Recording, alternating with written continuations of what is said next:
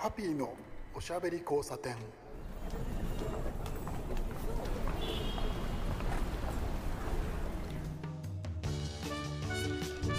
こんばんは。ハッピーこと飯塚敦です。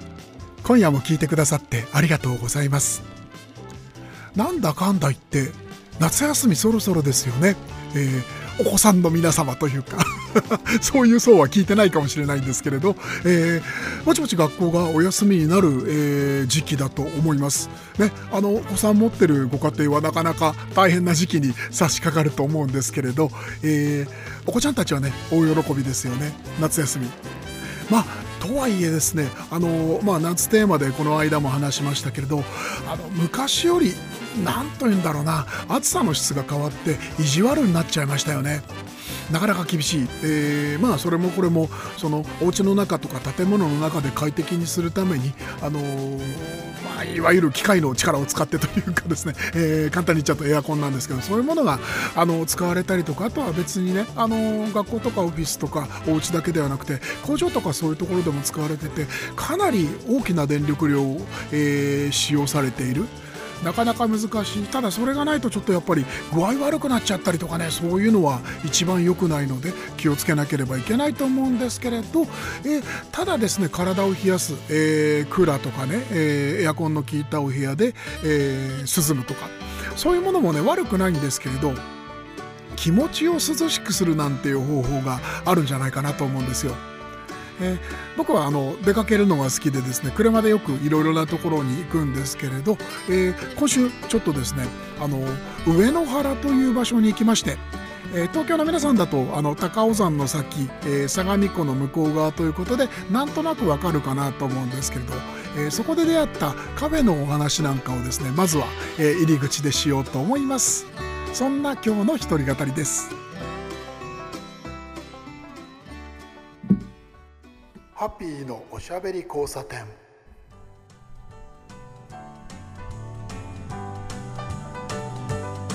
はいそんな感じでですね、えー、オープニング入ってきたわけなんですけれどちょっとですねいいカフェに当たったんですよ。えー、僕はあの、えー、カレーを目的として ね、あの、まあ、業務上でもあるし、えー、好きなもの趣味というところもあるんですけれど、えー、カレーを目的にしていろいろな場所に行きます。で、カレーというのが本当にね、あのー、と言うんでしょうね、とにかく幅が広い、えー、コンビニからイタリアンレストランから和食店からお蕎麦屋さんからもちろん専門店もそうですしありとあらゆる、えー、外食昼食南食の、えー、部分に入り込むんですね。こんな国は日本だけだと思いますしこんなジャンルはカレーだけだと思うんですけれど。まあそんなこんなでですね喫茶店カレーとかですねカフェカレーなんていうそのくくりのまあジャンルがあるかどうかはわからないんですけど言ってしまえばジャンルですという、え、感じですけど。そういうものがあってですねカフェなんかもあの割と気にしているんですよ。でそれでねあのまああのおじさんなんでねあのなかなかこう可愛くておしゃれで入りづらいお店なんてのもな中にはあるんですけどまあなんというかカレーがあるというだけでですねなんとなくですねあの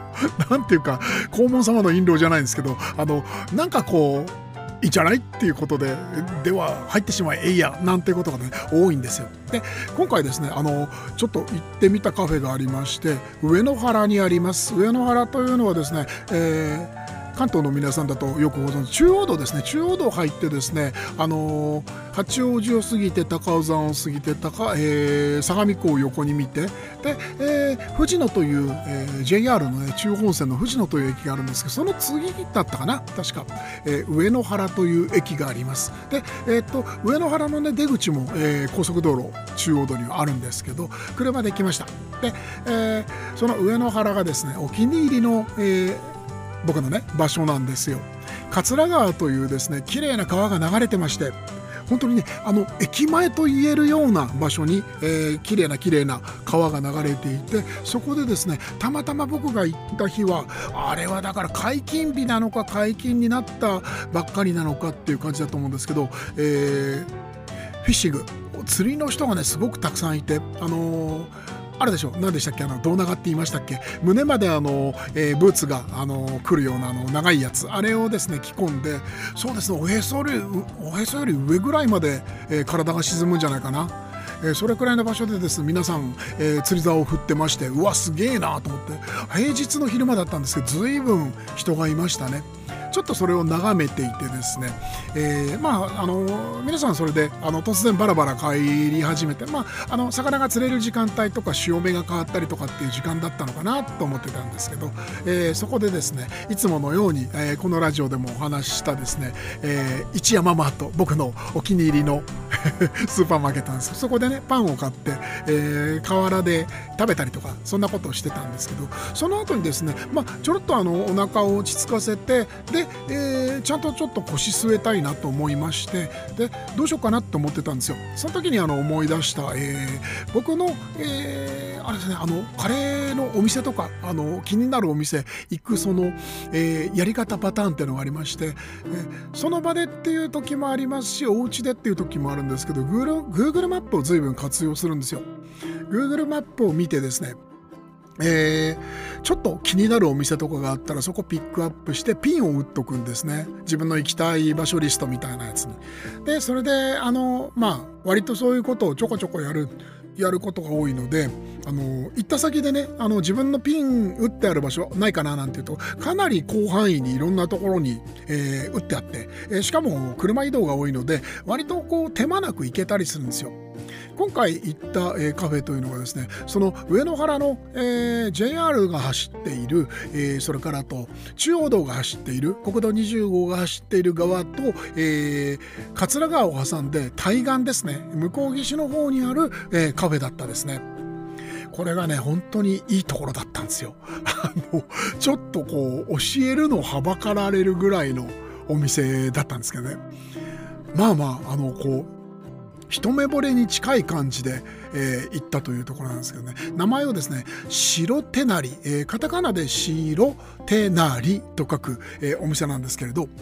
これねなかなか本当に、えー、面白いお店でした。えー車でねあのちょっと細い山道っぽいところに差し掛かるところで、えー、駐車場があってですねこれあの近隣の、えー、共同駐車場みたいで気をつけて使わなければいけないんですけど、え、いくつか3店舗ぐらいかなそこにある、え小さなコミュニティみたいなところでお店がお店だったりとかあとは、え宿泊施設だったかな。なんかあるんですけれど、えそこが共同で使ってる、え駐車場なんでそれはねちょっとルールを守って使わなければいけないんですけれど、え白手なりさんも、えー、そこに参加しているのでそこに車を止めました、えー、そんなにねあの高低差があのいやそれはそれなりにあるけどあの、えー、長時間歩くってことじゃなくて、えー、そうですね、えー、車を止めてからまあ2分ぐらい、えー、坂道を上がる。まあ2分あるかないかぐらいですけどね、えー、上がるとですね、えー、素敵な建物が見えまして、えー、そこがそのカフェなんです。ですけれどえー、っとですね、えー、ベジカフェなんですね、えー、ビーガンカフェを、えー、歌うお店でですから、えーえ、動物性の、えー、食べ物が置いてないというところで僕としてはねあの特にそこら辺ってこだわりないんですよ。大歓迎っていうそのスタンスでもなければかといってちょっとお肉ないの困っちゃうなとかってそういうのもなくってもうごくごくそこら辺は、えー、僕に関してはニュートラルなので、えー、特にその何て言うんでしょうね、えー、こうフィルターをかけるというところはないんですが、えしかしですねあのこれもね経験から来るんですけれどあの何て言うんだろうベジとかねあのビーガンっていう名前をね掲げているお店で、えー、スパイス料理を出してくれるお店ってね仕事が丁寧だったりすることがね多いんですよ。でカレー美味しいのが出てきたりする確率が高いというのは僕の経験値でありますので期待して入りました。まあなんというかなぜこんな場所にこんな素敵な場所がっていうような素敵なところでですね、えー、ブログにもあの多分後で書くと思うんですけれどかなり雰囲気があるあのちょっとねあの古民家まで行かないんですけど、えー、和風ではない感じの古い、えー、お家ですね家屋を、えー、改装改修して、えー、カフェにしてあるというところで雰囲気あるんだよねなかなか。うんえーとねエントランスなんかもねなかなかちょっとこう雰囲気が、えー、あんまりそのなんていうか手入れをしすぎない、えー、ちょっとこう人工っぽくならないような上手な落としどころで、えー、入り口を作ってあってで、えー、入ったんですけれど、えー、その時はね時間帯なのかな、えー、まあまあ困ったんですよその時。3時半ぐらいになっちゃってていろいろなあの用事を済ませていてで、えー、カフェにたどり着いて3時半ぐらいっていうことでまああれですよ長くやっててもランチって3時じゃないですか。それでですね、食べ物がなくなっあの、食べ物というか、あの、あれですね、あの、えー、レストランとかに入って、あの、やっていない時間帯とかね、あの、アイドルタイムって言われてますけど、そういう時間帯に差し掛かっちゃったわけですよ。困ったなと思ったら、えー、その上野原のね白手成さんは、えー、やってらして夕方までやってるのかな確か、うん、であの投資営業やってらっしゃったんでこれ幸いと言ったわけなんですよ。でえっとね3つお料理が、えー、用意されていて、え食事ですけれど、えそれのねあの ABC のね B というのにねカレーがありました。よかった。本当にね素敵な雰囲気で何と言ったらいいのかなこれはね。えっとね古いただ古いっていう言い方は間違いなんですよ。そうえっとね古いというよりも懐かしいという何が懐かしいのって言われるとちょっとぼんやりしてしまうんですけれど、うん、空気感ですよね。ちょっと昔の今っぽくないそうなんだろうこれ難しいな。あのチャンスがある人は行ってみてください。僕があのその雰囲気を言い言い表すのに苦しんでた理由がわかると思います。とにかく素敵な雰囲気でね。なんとなくです。これは僕がね勝手に思っただけです。心なしかね店の中の空気がねアンバーがかって見えるんだよね。まあ気のせいだと思います。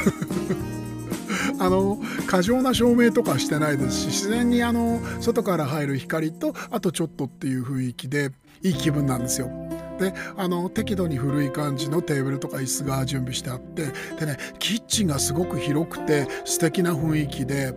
うわこれいいなーっていう。うん、お店の人がきっと調理とかをするのに楽しんでやってらっしゃるんだろうなっていうのがなんとなくね伝わってくるような、えー、ちょっと古くて雰囲気があってであの好きでやってらっしゃる人がそのこう整えたという感じのねいいキッチンで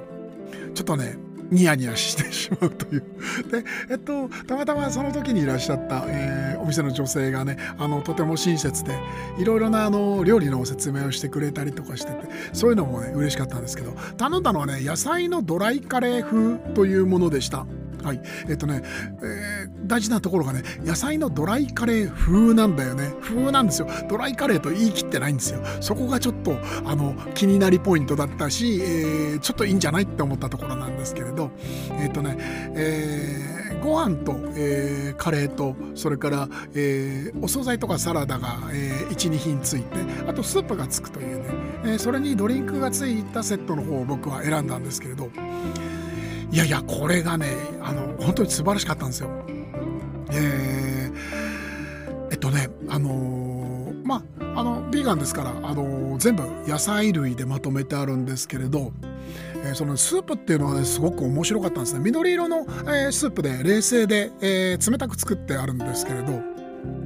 これね表現難しかった。食べるスープなんですよ、えー、飲むというより食べる感じの食感が強く残るようなうんそうですね、えー、葉っぱのもの野菜なんかをですね叩いたりすりおろしたりしたような、えー、食感がして。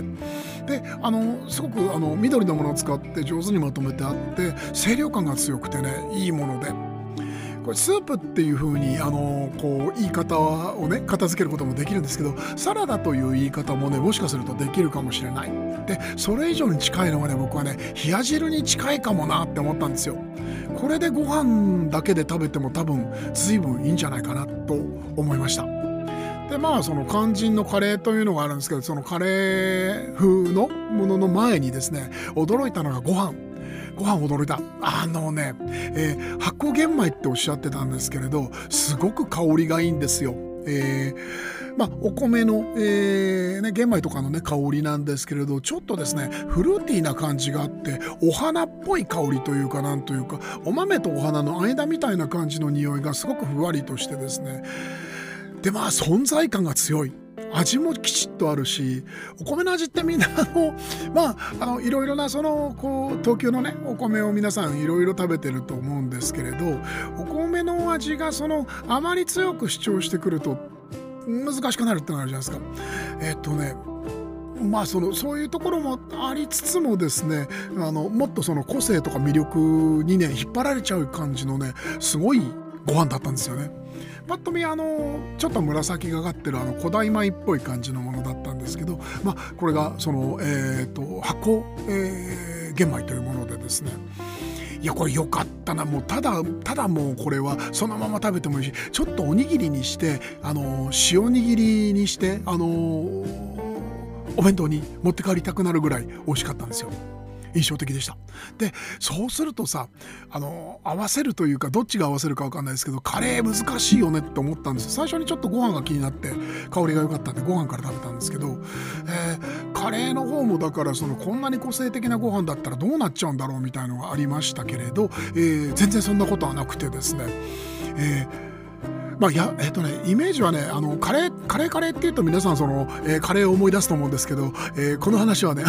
くなるんで割愛しますけどカレーって言ってもいろいろなスタイルのものがありますからね。簡単簡単に、えー、こう一言でカレーで片付けるってのは難しいんですけれど、えー、野菜をね割とあの細かめの食べやすいサイズに、えー、サイズ合わせをしてカットしたイメージがある、いろいろな野菜、えー、をキーマにしたようなキーマっていうのはあのひき肉のカレーという意味ではなくてってあのインドだよね。あのひき肉カレーではなくってあの粒状とかあの細かくあのあれですねあの乱切りにして、えー、っとみじん切りにしてであのそういうもののことをキマというわけでキマっていうのはだからお肉でやる場合も野菜である、えー、やる場合もあるし、えーまあ、お豆を使っても、えーと、キマ的なものはできるしっていうものなんですね。でまあここではあの野菜をいろいろ使って、えー、作ってあったんですけどね。あのーよかったよねこれね、うん、あの口の中に入れるとね次々とその、えー、野菜一つ一つの食感が違うのでそれが一つ楽しいでしょ？であとはですねあのスパイスをすごく上手に使ってあって極端なスパイス使いはしてないんですよ。ちょっとここのところ流行りでスパイスカレーなんていうこう、えー、キーワードでいろいろなものを食べますけれど、えー、一つのスパイスだけ出っ張らせるようなその手法がちょっとこう目立つなという感じがあってそれはそれで個性で面白いと思うんですけれどやっぱり本当にずっと長く食べ続けられる美味しい王道の味っていうのは、えー、バランスをきちっと取ったものだと僕は思ってます。でそういうものがね上手に表現されているっていうのがあって美味しかったね。参ったね。でそのご飯とカレーその最初は逆にカレー負けちゃうんじゃないって思ったんですけど意外やそんなことなくって。ここら辺もやっぱりその、えー、野菜のその包容力みたいのを感じるんですよね。お肉ってそのお肉が入ると全部お肉味になる感があるんですよ。僕の中では。まあその調理人にもよると思いますしいろいろなそのスタイルでそうじゃないというものもあると思うんですけどでもねやっぱりお肉ってやっぱり個性が強いですよね。お肉としての存在感ってやっぱり大きくてだからこそみんながあのカレーを頼む時に何カレーっていう時に肉の名前が先についた、えー、ポークカレーとかビーフカレーとかそういう話になると思うんですけど。うんそれでもねそのそうではないその野菜のカレーの世界っていうのはあるよねっていうのがねこう面白いようないいご飯だったんですよ。でねあのー、まあそれだけじゃなくて副菜なんかもついてるんですけれど、えー、まずですねかぶと人参のね、あのー、ぬか漬けがすごく良かったの。えっとね酸っぱさのその度合いとかニュアンスっていうのが面白くてまあぬか漬けは皆さんねあのご存知の通りのぬか漬けなんですけれどあれがねもっと何て言うんだろうフルーツ寄りというかあの爽やかというかぬかのその癖というよりも酸味の方がその突き抜ける感じでこれはぬか漬けっていうよりピックルだよねっていう感じなんですよね。これ面白いなと思いました確かにぬか漬けなんですよ食べると分かるんですけれどでも思い出すのはそのピクルスだったりとか、えー、そういう感じのものでへえ、面白いなって思っていろんなことができるんだよね野菜は。えー、あと発酵食品ね漬物ってのは本当にいろんなことができるなって思い知ったりします。であとね、えー、何がついてたかっていうとサラダなんですけれど、えーなんだろうなあの、えーと、ケールとかそういうやつだっけあれあの、えーと、あとロメインレタスとかそういうやつだっけあのトゲトゲのやつあるでしょえっ、ー、とくるっとカールしてて、えー、葉っぱがトゲトゲしてるやつああいう感じのあの葉っぱがですね、えー、お皿の、え端っこに盛り付けられてるんですけどちょっとこれはもうあの言ってる本人も恥ずかしくなるんですけれどあのねそこだけね緑色がねちょっと輝いてるんですよ。びっくりするぐらい新鮮で綺麗でなんだろうな。うんと個性というかその強い主張をね発してるんですよ。これ食べた食べる前の時点で見るだけで。あこういうものがあるんだねっていうなんというか気づきというか面白さというか。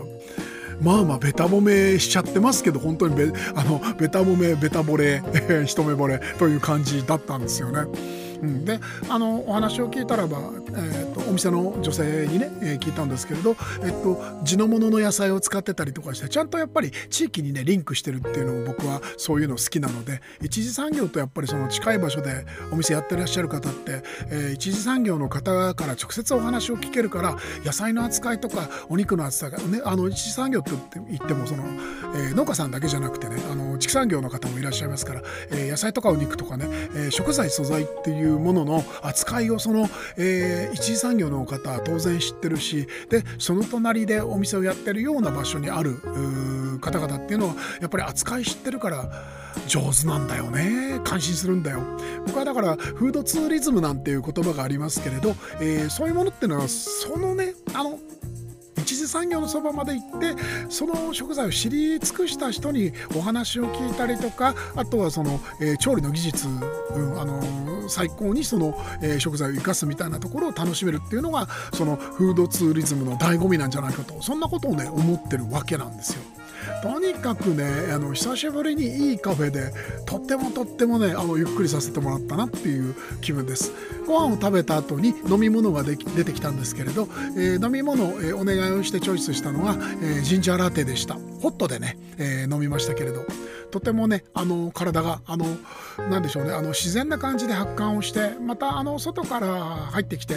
えちょっと涼しいんですけれどでもね過剰なエアコンとかかかってなくて風が吹いていって気分いいんですよ。それくらいでいいと思うんだ最終的には。もうもうガンガンに冷房を効いた部屋とか大好きな大好物なんですけどそこで長袖着てあのアイス食べたりとかですねあのあったかいあの、えー、鍋物食べたりとかそういうあのダメな感じの人のね やり方も超大好きなんですけどただやっぱりその最終的に体楽だったよねとかあの体があのだか喜んでるよねっていうようなそのこう感覚が残るっていうのはやっぱりそのエアコンではなくて日陰だったりとか風が通る場所だったりとかであのゆっくり時間を過ごしたりした後の方が体の疲れがその少ないのかなと、えー、もしくはそのいい疲れ方をするのかなっていうのはねなんとなく思うんですよね。あの僕は本当にあの、えー、例えばなんですけどエシカルだったりとか それからあのビヨンドミートとかそういうやつとかね、えー、あとはビガンとかそういうものって、えー、その知ってはいますし、えっと、土台になるその知識っていうのはそのお勉強させられるわけですよ業界にいると。まあ嫌でも耳に入ってきますからねでそういう時代になってきてるんで面白いと思って興味を持ってるんですけれど、えー、決して詳しくはないんですよ。ただその詳しくないというところでも何、えー、て言うんでしょうねもう根源的なものですよね。体が欲していてで、えー、体がこれ欲してるんじゃないかなっていうことをしたり、えー、そういうものを食べたりとか、えそういう環境にいたりとかすると後で体がそのいやあの時のあんたの調子良かったよっていう感じで返してくれるんですよ。体調が良くなったりとか、えー、気分のいい疲れになったりとか、うん、こういうのはその何て言うんだ忘れちゃいけないその生き物としての直感みたいなところかな、えー、いうものを感じてですね。大事なんじゃないかなこういうのな。本当にあのまあ個人的にねそういうのを大事にしたいなと思ってるんですけど。でまあそういう話の中でですね出てきた、えー、ちらりと出てきましたけどあの、いわゆるそのエシカルミートだったりとか、えー、ビヨンドミートだったりとか、え、いわゆる代替肉ですよね。代替っていうのはその言葉としてもなかなかこう難しい状況の、え中で発生するものだと僕は思ってます。何かの代わりっていうのはね大変なことですよなかなか。ね、本来のあの人がその担う、えー、本来のものが担うべき場所に穴が開いたから代わりに、えー、それをなんとかそのやっつけてやろうっていうところがその代替という意味なんで。えー、例えばほらね役者役者さんの代役なんて大変じゃないですか。ね緊急で代役立たなきゃいけなくてセリフなんか全然覚えてないしその、えー、舞台の空気なんかまだまだつかめていないのにエイヤで出たりとかあれは胆力だよね、えー、仕事なんかでもそうですよねあの前後のそのつながりがわからないんですけど放り込まれてなんとかこう形にしなきゃいけないとか。難しいですよね。えー、僕なんかはですねあの飲食の現場に10年ぐらい、えー、いた時期がありまして、えー、アルバイトとか社員さんが、え病気したりとかですね何かの、え事故で、えー店に出られない時っていうののヘルプなんかで入るんですよ。代打で立つわけなんですけどこれなかなか大変なんだ。えー、っと自分の担当してるお店じゃないお店に行って鍋釜の位置を、えー、ゼロから、えー、聞きながらねアルバイトの子とかにね聞きながら、えー、なんとかこう切り抜けるみたいな。あれは結構すり減ります。大変です。でまあその代替えっていうその、えー、言葉が出てきましたけどそのまあ、ジェネリックっていう言葉でもね言われたりとかするんですけど代替肉っていうのがあるじゃないですか、えー、さっきのベジの話からちょっと、えー、出るわけなんですけど、えー、エシカルミートって言ったりとかですね。大豆タンパクの、えー、植物性の、えー、プラントフードというものがあります。これアジアでもこういうものっていうのはずっと昔から食べられていたりとか、えー、したもので、えー、カレー業界とかねあのインドとかあのー、そうですね、えー、アジアのね料理とかその、えー、食文化が好きな人は、えー、結構知ってる人も多いと思いますで、えー、使ったことがある食べたことがあるっていう人も多いと思うんですけどほとんどの人はまだまだその代替肉ね、えー、とプラントフードっていうのをね体験したことがないんじゃないかと思うんですよ。ただ2023年の現在でもう去年とか一昨年には、えー、例えばドトールでねあのそういうものを使った、えー、サンドイッチが出たりとか、えー、あとはそうですね普通に最近はコンビニとかスーパーでもそういうもの売ってますよね。あとはだからそのそうだな。お肉だけじゃなくって、えー、ご飯の代わりにって言ってあれはもちろんその、えー、っと完全に同じものをとしてその代替するってわけではないんですけど、えっと、カリフラワーをあの細かく切って、えー、ご飯の代わりに食べたりとかっていうねそういうのも冷凍が売ってきた売ってたりとか随分ちょっと変わってきてますよね。この大豆タンパク関係って。えっとねあのデジタルキッチンここ、えー、デジタルキッチンでですねちょっといただいたものがありまして、えーと、エシカルフード社という会社があるんですけれどそこのですね、えー、いわゆるミンスドミートひき肉だよねひき肉、えー、エシカルミートをねちょっとサンプルをもらったんですよ。で、えー、今日さっきお昼ご飯にですね、えー、カレーと合わせて食べたんですけど美味しかった。ちょっとびっくりした。普通にあの何のこう疑問もなくねひき肉として、えー、舌がお腹が頭がね受け入れるんですよ。騙されるわけですよね。騙されるって言い方いい言い方じゃないかもしれないですけどそんな気分なんですよ。すごく面白かったの。えっとですね、えー、カレーのキットがあるんですけれど36 Chambers、えー、of Spice という僕が、えー、とっても推している、えー、会社のね、えー、製品で5分で本格スパイスカレーキットっていうのがあってそのキットを使って、えー、カレーをねカレーの、えー、ベースが作れるんですよ。それで。鍋一つで。でそこにねあのそのねあの大豆ミートエシカルミートを入れたんですけどいや普通に分かんない。普通に美味しいキーマカレーがあの10分かからずにできちゃったんですよ。結構な衝撃だったんです。あのでしかもねすごく美味しいのよ。これはねちょっとちょっともう時間がない。時間がないんだけれどえー、とエンディングで喋ります。ハピーのおしゃべり交差点。えー、っとですね、えー、途切れちゃいました。すいません、えー、もう一回説明します。えっとね、えー、会社の名前からねあのさっきのえっとあれですね、えー、大豆の、えー、お肉。大豆タンパクの、えー、お肉ですけどエシカルミンチという名前だったんですけど 200g 入ってるやつだったんでね。エシカルフード株式会社が作ってましてこれがですねそのまま素で食べても、えー、まあ若干の調味があるわけなんですけど悪くないんですよ。ただその状態だとね少しだけやっぱりその、えー、大豆由来というその癖というか匂いがするんですよね。それをそのスパイスですね。えっ、とねスパイスカレーのキットなんですけどこれは、えー、36 Chambers of Spice のの、えー、5分で本格スパイスカレーキット。一条文子先生が、えー、監修してますけどこれと合わせるとですねあのー、やっぱりスパイス効果ですよね。香りとかがね上手にこう、えー、エッジが丸々。でねえらい美味しいちょい辛のいいのができちゃうんですよ。ちょっとびっくりした。あまりその料理をしないっていうことで日々やってる僕なんですけれどあれ料理の範囲に入らねえわ。フライパンに全部放り込んでガガッとやって超美味しいのができるので皆さんちょっとあのまた後で、えー、ツイッターで、えー、それお知らせできると思いますんで、えー、ちょっとですね大概肉とか、えー、ビーガンとかの話がちょっと面白く重なったのでおしゃべりしてみました。遅くなっちゃいました。お相手はハピーこと飯塚敦でした。おやすみなさい。